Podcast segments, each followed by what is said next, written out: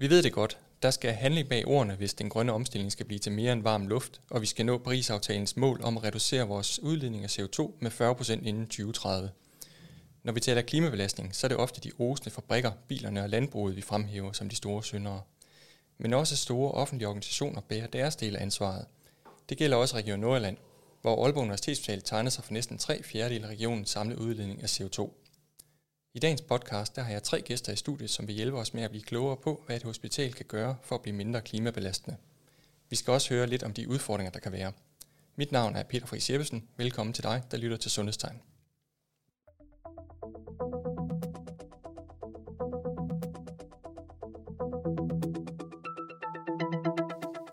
Min første gæst, det er dig, Susanne Sørensen. Du er formand for den styregruppe, der har at gøre med hospitalets klimaindsats. Velkommen til dig. Tak. Kan du starte med at fortælle mig, som hospital, der er det vigtigste jo, at patienterne de får en god behandling og pleje. Så hvorfor har Aalborg Universitetshospital en klimahandleplan? Det har vi mange årsager, fordi vi, vi skal også sammen med alle andre gøre noget for den grønne omstilling. Øh, men lige præcis en specifik klimahandleplan er jo en måde at få skabt strukturer og jeg arbejder med en fokuseret indsats på, på hospitalet, når vi skal have ændret så mange medarbejderes mindset øh, og have præget så mange andre aktører, som er medspillere ind i det her, øh, til at kunne, kunne øh, at medbidrage yder ind i, i Aalborg UH's øh, grønne omstilling. Ja. Hvad, hvad indeholder sådan en klimahandleplan? Aalborg Universitetshospitals klimahandleplan, den har nogle beskrevne emner, som både som er besluttet på, på regionsniveau, men øh, i forhold til, til de emner, som, som man tænker øh, kræver et særligt eftersyn. Og det er for eksempel sådan noget som øh, energirenovering og energibesparelse, øh, hvad hedder det, energiforbrug, det er noget om transport, det er noget om forplejning, øh, det er noget med affald og ressourcer, Jamen, det handler også meget om, om, om hele indkøbsområdet og noget fokuseret indsats i forhold til vores forbrug og vores... Og så er der så den sidste del af det, der handler rigtig meget om adfærd og rutiner. Hvordan, øh, hvordan kan det lige være, at det er de her emner, man er nået frem til? Øhm, de emner er man kommet frem til, fordi det er dem, som, som øh, er dem, øh, det er de områder, som som udgangspunkt udleder mest. Så det vil sige, at vi skal lave en, en fokuseret indsats på de ting, der virkelig batter. Ja. Det, der kan gøre en forskel. Okay. Hvem har, hvem har formuleret den her øh, handleplan? Selve handleplanens indsats ligger jo øh, i Region Nordjylland. Det er Regionsrådet i Region Nordjylland, der har besluttet, at vi skal udarbejde de her klimahandleplaner og have en fokuseret indsats, og at de emner er også man sige, udsprunget af regionens klimahandleplan. Så det er det oversættelsesarbejde, vi har gjort ud i på de enkelte virksomheder, og derved også på Aalborg UH. Hvem har så ansvaret for, at man ligesom når i mål med klimahandleplanen? Altså som, som hospitaler, det store hospital vi er, så har vi jo et enormt ansvar, fordi vi er den største arbejdsplads i regionen. Øh, vi er jo alle sammen ansvarlige for, at øh, at komme i mål med de her indsatser. Men som udgangspunkt, så er det jo styregruppen, der skal sørge for at sikre, at, at der bliver arbejdet med de rigtige ting, og dermed også sikre, at, der bliver, øh, at vi kommer i mål med, det her, øh, med de her øh, indsatser. Jeg nævnte i indledningen, at Aalborg Universitet tegner sig for knap tre fjerdedele af Region Nordlands samlede ja, CO2-udledning. Ja. På hvilke områder er det især, at den her udledning den så sker? Jamen, vi har gennem mange år arbejdet med, med bygninger og øh, energirenoveringer og den slags ting. Øh, men det er særligt på patientartikelområdet, som er den rigtig store sønder, og det er en af de øh, områder, som også er, er ekstremt komplekse, og, men det er et af de områder, som vi skal have sat rigtig meget skub i øh, i det fremadrettet. Når du siger patientartikler, jeg tænker, at det må være alt fra poser med væskedrop og forbindinger og den slags, men der skal vel bruges de poser med væskedrop og forbindinger, som man har brug for. Hvordan kan man reducere på det? Der er jo mange veje ind i det her. Øh, der, der er adfærd, der er rutiner, øh, men så er der også øh, de gensidige afhængigheder, vi har. For eksempel, at, at øh, tingene ikke er pakket ind i alt for meget emballage, Og den gensidige afhængighed, den ligger jo ude ved vores øh, leverandør, som vi skal øh, lægge et pres på at få kigget på den her omstilling til, at de også kan være med i bidragsyder til hospitals grønne omstilling, for vi kan ikke gøre det alene. Så der vil være sådan nogle stopklodser, der gør, at vi har en gensidig afhængighed af nogle andre, for at vi kan komme i mål.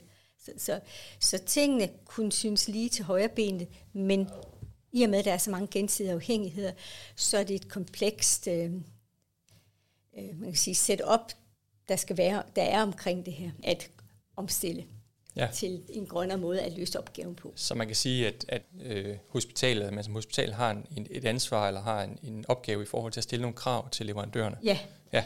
Øhm, absolut. Og, og, og også stille krav til øh, den måde, vi lægger på. Øh, så der er mange, mange øh, forskellige aktører ind i, i, i, at vi kan lykkes med det her. I øh, klimahandleplanen der er også et afsnit, og du nævnte det lige før, om adfærd og rutiner, øh, hvor man ligesom kan, kan omstille nogle, nogle måder at gøre tingene på, som forhåbentlig kan nedbringe CO2-udledning. Hvad, kan du fortælle, kan du komme med nogle eksempler på nogle adfærd og rutiner, som, hvor man kan gøre en forskel? Ja, vi øh, har kørt øh, inden for de sidste par år en, øh, en fokuseret indsats på så simpelt en ting som et indgangskrus og, øh, og få konverteret det om til flergangskrus. Og igen, der er nogle komplekse ting, der skal tænkes ind i det. Og, øh, men, men der, hvor, hvor, hvor, hvor det kunne lykkes, det var særligt på personalområdet, hvor man helt tydeligt kunne se, jamen hvis du begynder at tage dit, dit flergangskrus i stedet for indgangskruset, så har du øh, med det samme, i det du gør det, har du, gør du en indsats til en grønnere omstilling. Fordi at øh, det bedste, det rigtige valg, det er en flergangskrus. Og det har vi lavet nogle analyser på, øh, nogle livscyklusanalyser på, hvor vi ganske enkelt medarbejderne kan gå ind og se, jamen, hvad er det, det grønneste valg for mig? Og hvad nu hvis, for eksempel på det patientområdet, øh, i, i venteområdet og ambulatoriet, hvor det ikke er muligt at, at have øh, en flergangskrus, jamen hvad er så det næstbedste grønneste valg? Øh, og det har vi fra indkøbsafdelingen har lavet det her katalog, som man, øh, når man bestiller de her ting, kan se, hvad er det, hvad er det, hvad er det grønneste valg. Og så må man tilpasse det ind i den virkelighed, som, som man nu står i øh, derude. Men det, det handler øh, rigtig meget om øh, det forbrug, men det handler også om, at rutiner skal ændres, fordi man skal bevidst ændre sit, sin, sit mindset til, at jeg skal det kan godt være, det er lidt besværligt lige nu med den her flergangskrus, men på den lange bane, der giver det effekt. Og så lavede vi simpelthen nogle målinger på det, som vi sendte ud til de her pilotafdelinger, hvor de tydeligt kunne se med det samme, hvordan øh, kurven faldt drastisk. Så det vil sige, at man simpelthen på nogle afdelinger har haft held med at skifte ja. fra de her engangskrus til flergangskrus ja. og har lavet en besparelse? Ja. ja, de har altså både på CO2, men rent faktisk også i Ja, på økonomien. Der okay. er faktisk et, også været. Så det, det er en win-win. Ja. ja, fordi det er dyrt at købe service. Meget, ja. Men det, er vel også, det koster vel også penge at, at vaske op og sørge for at transportere ting til og fra en opvasker? Jo, men øh, i og med, øh, at vi har arbejdet med det på personaleområdet, så, så kan man sige, at når man skal gå hen og man sætte indgangskrus i en affaldsspand, eller man skal sætte det i opvaskemaskinen, øh, så gør man det måske ikke hver gang, man har drukket en kop kaffe, øh, men, men sidst på dagen, når man går hjem, så tager man sit krus og sætter i opvaskemaskinen. Så det har fungeret rigtig godt.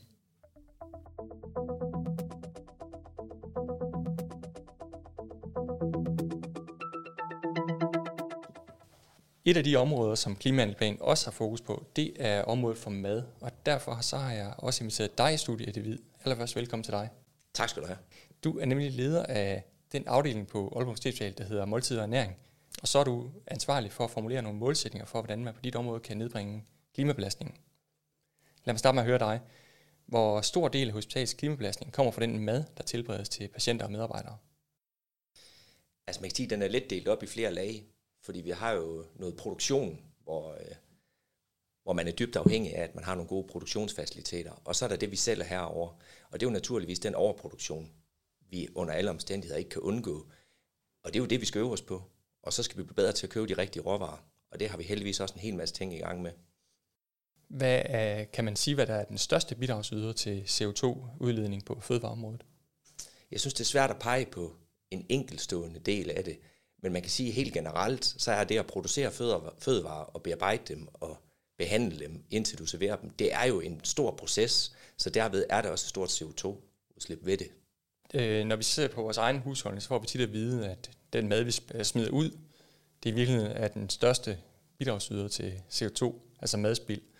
Hvor er der, er der madspild på Aalborg Universitetshospital? Det kan jeg ikke udelukke. Det vil der være. Og det hænger selvfølgelig sammen med, at øh, når vi leverer, vi har cirka 61 afdelinger, vi leverer på, hvor det bliver serveret for patienten, og udover det, så har vi en hel masse medarbejdere og pårørende, der spiser. Og det kan jo ikke være sådan, at når den sidste patient har fået den rigtige ernæring, at man så har taget den sidste kartoffel. Det siger sig selv. Og i forhold til, hvad der er bæredygtigt med, med at spise i det hele taget, så er det, så er det klart, altså mad er jo først bæredygtigt, når det er spist. Alt det, vi producerer, der ikke bliver spist, det er jo ikke bæredygtigt. Gør I noget for at, at nedbringe madspild?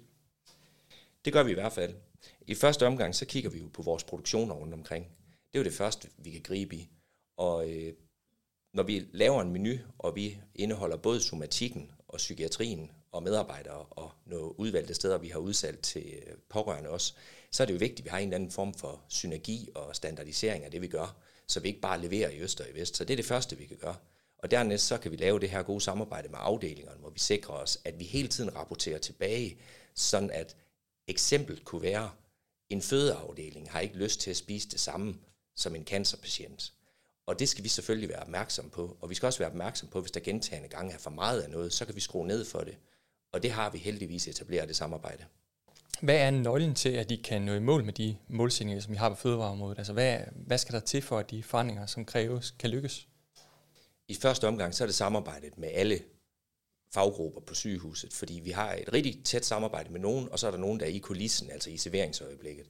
Men for vores egen vedkommende, det handler det også om, at, at det her, det er ikke noget, man bare kan gøre, medmindre du har fat i den enkelte medarbejder. Så vi, vi kæmper rigtig meget med at få de rigtige mennesker med i de her klimagrupper. Forstå på den måde, at den medarbejder, der står med grøntsagen og med kødet, skal vide, hvad det her det handler om. Der er vi så så heldige, at de unge mennesker nu om dagen, de er langt grønnere, end da jeg var ung. Der talte man ikke så meget om det her. Så det kommer lidt af sig selv. Vi har nogle gode ambassadører. Vi ved, at øh, en ting som oksekød, det er en væsentlig bidragsyder til udledning af CO2, men samtidig så er kød jo også en ernæringskilde eller en næringskilde til protein. Og det kan være vigtigt for de her patienter, som måske er småtspisende eller som, som øh, er underernæret. Kan man bare erstatte kød med, med linser og bønner? Det kan man ikke. Ikke lige en til en. Men øh, vi kan arbejde med de råvarer, vi har, og det er vi i fuld gang med. Blandt andet så er vi ved at kigge på den store mængde af råvarer, vi bruger til at producere vores menuer med.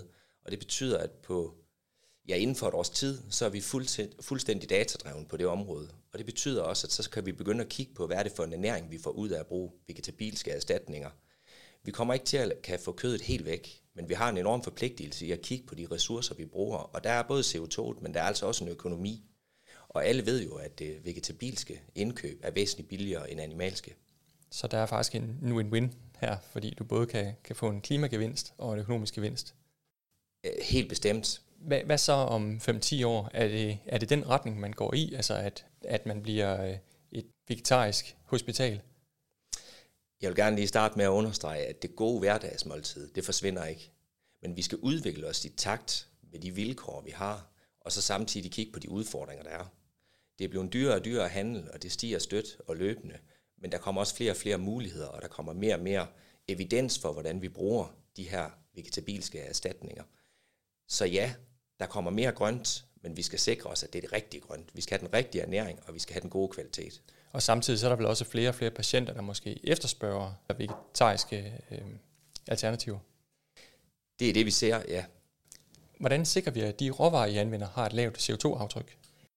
Det sikrer vi ved at gennemgå dem sammen med vores samarbejdspartnere, og det er vi i fuld gang med nu også. Og det betyder faktisk, at hvis man tager sådan noget som øh, den mulighed, vi har for at handle, så står der 80.000 råvarer eller komponenter på hylden. Og lige nu her, der bruger vi cirka 2.000 i Region Nordjylland. Dem er vi inde og screene lige nu, og sikre os, at de data, vi har der, de er fyldesgørende i forhold til den evaluering, vi skal lave efterfølgende. Og dernæst så skal vi jo sikre os, at vi hele tiden udvikler de databaser, fordi den enkelte industri bliver jo også bedre. De vil jo også gerne mere miljø. Og det vi har oplevet i den her proces, det er faktisk, at der er rigtig, rigtig mange, der gerne vil det arbejde her. Så det er en sund proces, og den er nødvendig for os.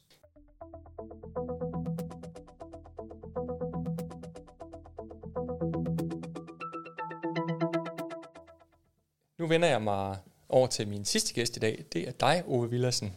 Du er arbejdsmiljøkoordinator på Aalborg Universitetshospital, og så er du også medlem af styregruppen for et bæredygtigt hospital og den regionale affaldsgruppe. Det er rigtigt. Velkommen til dig. Tak. Lad mig starte med at høre dig. Hvor mange tons affald genererer et hospital som Aalborg Universitetshospital hvert år? Ja, nu er Aalborg Universitetshospital, det er jo sådan en pæn stor virksomhed, så vi producerer 2.400 tons affald om året. Uh, ud af 3.600 tons affald, som hele regionen producerer, så ligger vi på den gode side. Øhm, derudover så har vi, øh, vi sorterer jo, men vi kan ikke sortere helt i bund, således at vi får det hele genbrugt. Således har vi, det, har vi nu øh, 2.000 tons, der bliver brændt. Og det er en forholdsvis stor mængde af den, af den, den samlede affaldsproduktion. I, øh, i klimahandlingsplanen, der står der, og nu må jeg hellere læse op, fordi det, det er en længere sætning, at affald ses som en ressource i en cirkulær økonomi, hvor affaldet genanvendes i nye produkter, så materialerne ikke bare brændes af, men bliver i produktionen. Og det lyder jo rigtig flot, men i hvor høj grad sorterer man til affald på Aalborg Universitetshospital? Vi sorterer affald i sådan pæn høj grad, dog bortset fra, at vi er begrænset af fysiske rammer. Vi er begrænset af, at vi ikke har den store plads til at kildesortere, det vil sige ude i afsnittene. Øhm, der, øhm, vi vil gerne sortere i i hvert fald 10 fraktioner, øh, og det kniber det en lille smule med. De Når store, du siger fraktioner, er det øh, altså ligesom det vi har typer, typer, typer affald. affald. Ja, uh, de store uh, typer affald, det er eksempelvis det brandbare, som også indeholder det, der hedder klinisk risikoaffald. Det vil sige, det er farlige affald, som skal håndteres på en ganske bestemt måde. Dels måden, det kommer ud af afsnittet på, og dels måden, det fragtes til forbrændingsanlægget på, og dels måden, det bliver forbrændt på. Hvis man nu tager sådan noget som plastaffald, hvad er det, der gør, at man ikke bare kan sortere det på samme måde, som vi gør hjemme i privaten? Nu er det sådan, at vi øh, sorterer faktisk en lille smule plastaffald. Vi har nogle helt rene plastaffaldstyper. Klar plast, som vi sender til vores centraldepot. Derfra bliver det solgt, og det tjener vi faktisk en lille bitte smule penge på. Og så har vi nogle andre typer også fra nogle laboratorier, øh, nogle, nogle plastaffaldstyper, som aldrig har været i berøring med patienter, og ej heller ansatte. Resten af vores øh, plastaffald bliver jo i store træk forbrændt, og det vil sige, det går jo ikke tabt. Det giver jo varme til Aalborg Kommunens øh, indbyggere, og øh, debatten, den ser ud til at tage en drejning nu i 2022, således at hospitalet kan komme til at sortere i blødplast og hårdplast. Øh, tidligere har det ikke været muligt, fordi øh, fraktionerne skulle være så rene som muligt, og meget af vores plast består af dels plasttypen, øh, dels en etikette, der er sat der på, og den består så af papir. Så er der tryksværte, det er den tredje ting, og så er der lim, det er den fjerde ting. Og derfor har det været rigtig, rigtig svært for os at få lov til at sortere plast, som vi gerne ville. Hvad med, hvad med plasttyper? Nu nævnte du det. Er, det. øh, er det en udfordring i, at plast tit er et sammensat af flere forskellige plasttyper? Det er også en udfordring hos os, at der kan være op til tre til fire forskellige plasttyper i det samme produkt. Øh, men det ser også ud til, at det vil kunne løses i løbet af i år. Vi har nemlig fået nye øh, firmaer på banen, som, som kan genanvende vores, vores plast. Et af firmaerne, de er i stand til at lave plast tilbage, som det hedder, til olie, der så kan kommes på vores biler, og så kan vi øh, bruge det der. Hvad med i forhold til at stille krav til leverandører omkring, nu siger du det her med, om der er etiketter på, eller mm. om plasten er sammensat af fire forskellige typer mm. plast.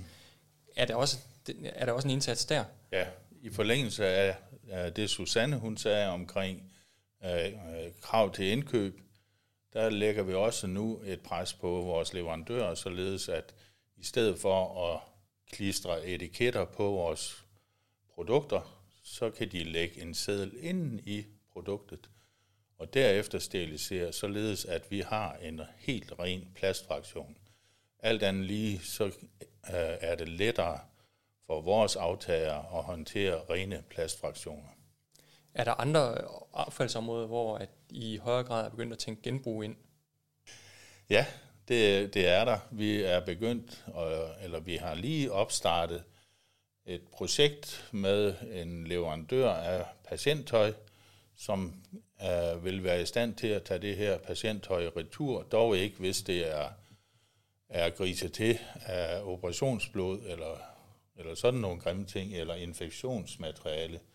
Men øh, de, tager det, de tager det retur, og så er planen, at det skal kunne genanvendes eller upcycles til at kunne genbruges op til 10 gange. Susanne Sørensen, du markerede markeret.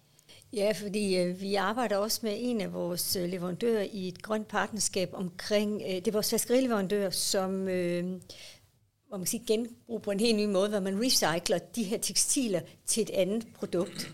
Øh, og der har vi også arbejdet med et forsøg med øh, engangs øh, øh håndklædeark, øh, og få dem øh, til et flergangsprodukt, som er et recyclet frotté håndklæde, som jeg som sagt er syet om til, til det her. Så, så det er også en spændende proces, vi er i gang i. Så det er også genbrug på, på, på, et, på en helt ny måde. Ove Villersen, hvis nu man øger affaldssorteringen og genbruget, øh, det går der vel også tid med, som kan gå fra patienterne. Så det er vel også et spørgsmål om, at det her det koster penge? Det kan vi ikke helt udelukke. Vi, vi tilstræber, at øh, når vi plejer at smide vores affald til højre, så skal vi i stedet for at smide det til venstre. For hvis du skal ud og gå alt for langt med det, så går der nemlig tid fra patientplejen, og øh, det ønsker vi ligesom ikke. Er det noget, man tænker ind, når man nu om få år flytter Aalborg Universitetshospital ud på nye øh, matrikel ude i Aalborg Øst, at man øh, tænker øget eller lettere muligheder for affaldssortering ind? Det er det absolut. Uh, I det nye uh, hospital ude i, i Øst, der bliver det således, at tre affaldstyper kan sendes direkte i en skagt inde i det enkelte afsnit, og så går de ned, og så er der ingen hænder, der er ingen menneskehænder, der rører det, før det er ude i affaldsbyen. Øh, de tre affaldstyper, det er brandbart, det er risikoaffald, og det er vaske, vasketøj.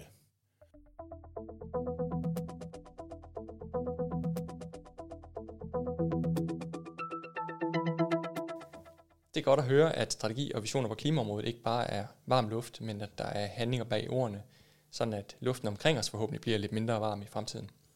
I skal have tak, Susanne Sørensen, Eddie Hvid og Ove Villersen, for at de alle tre kom og fortalte lidt om klimaindsatsen på Aalborg Universitet og øh, om, hvordan I arbejder med at gøre Region Nordland lidt mere klimavenlig. Tak for det. Det her, det var Sundhedstegn fra Region Nordland for denne gang. Tak fordi du lyttede med, og på forhåbentlig genhør i næste afsnit. Husk, at du indtil da altid kan finde de tidligere afsnit af podcasten i din podcast-app.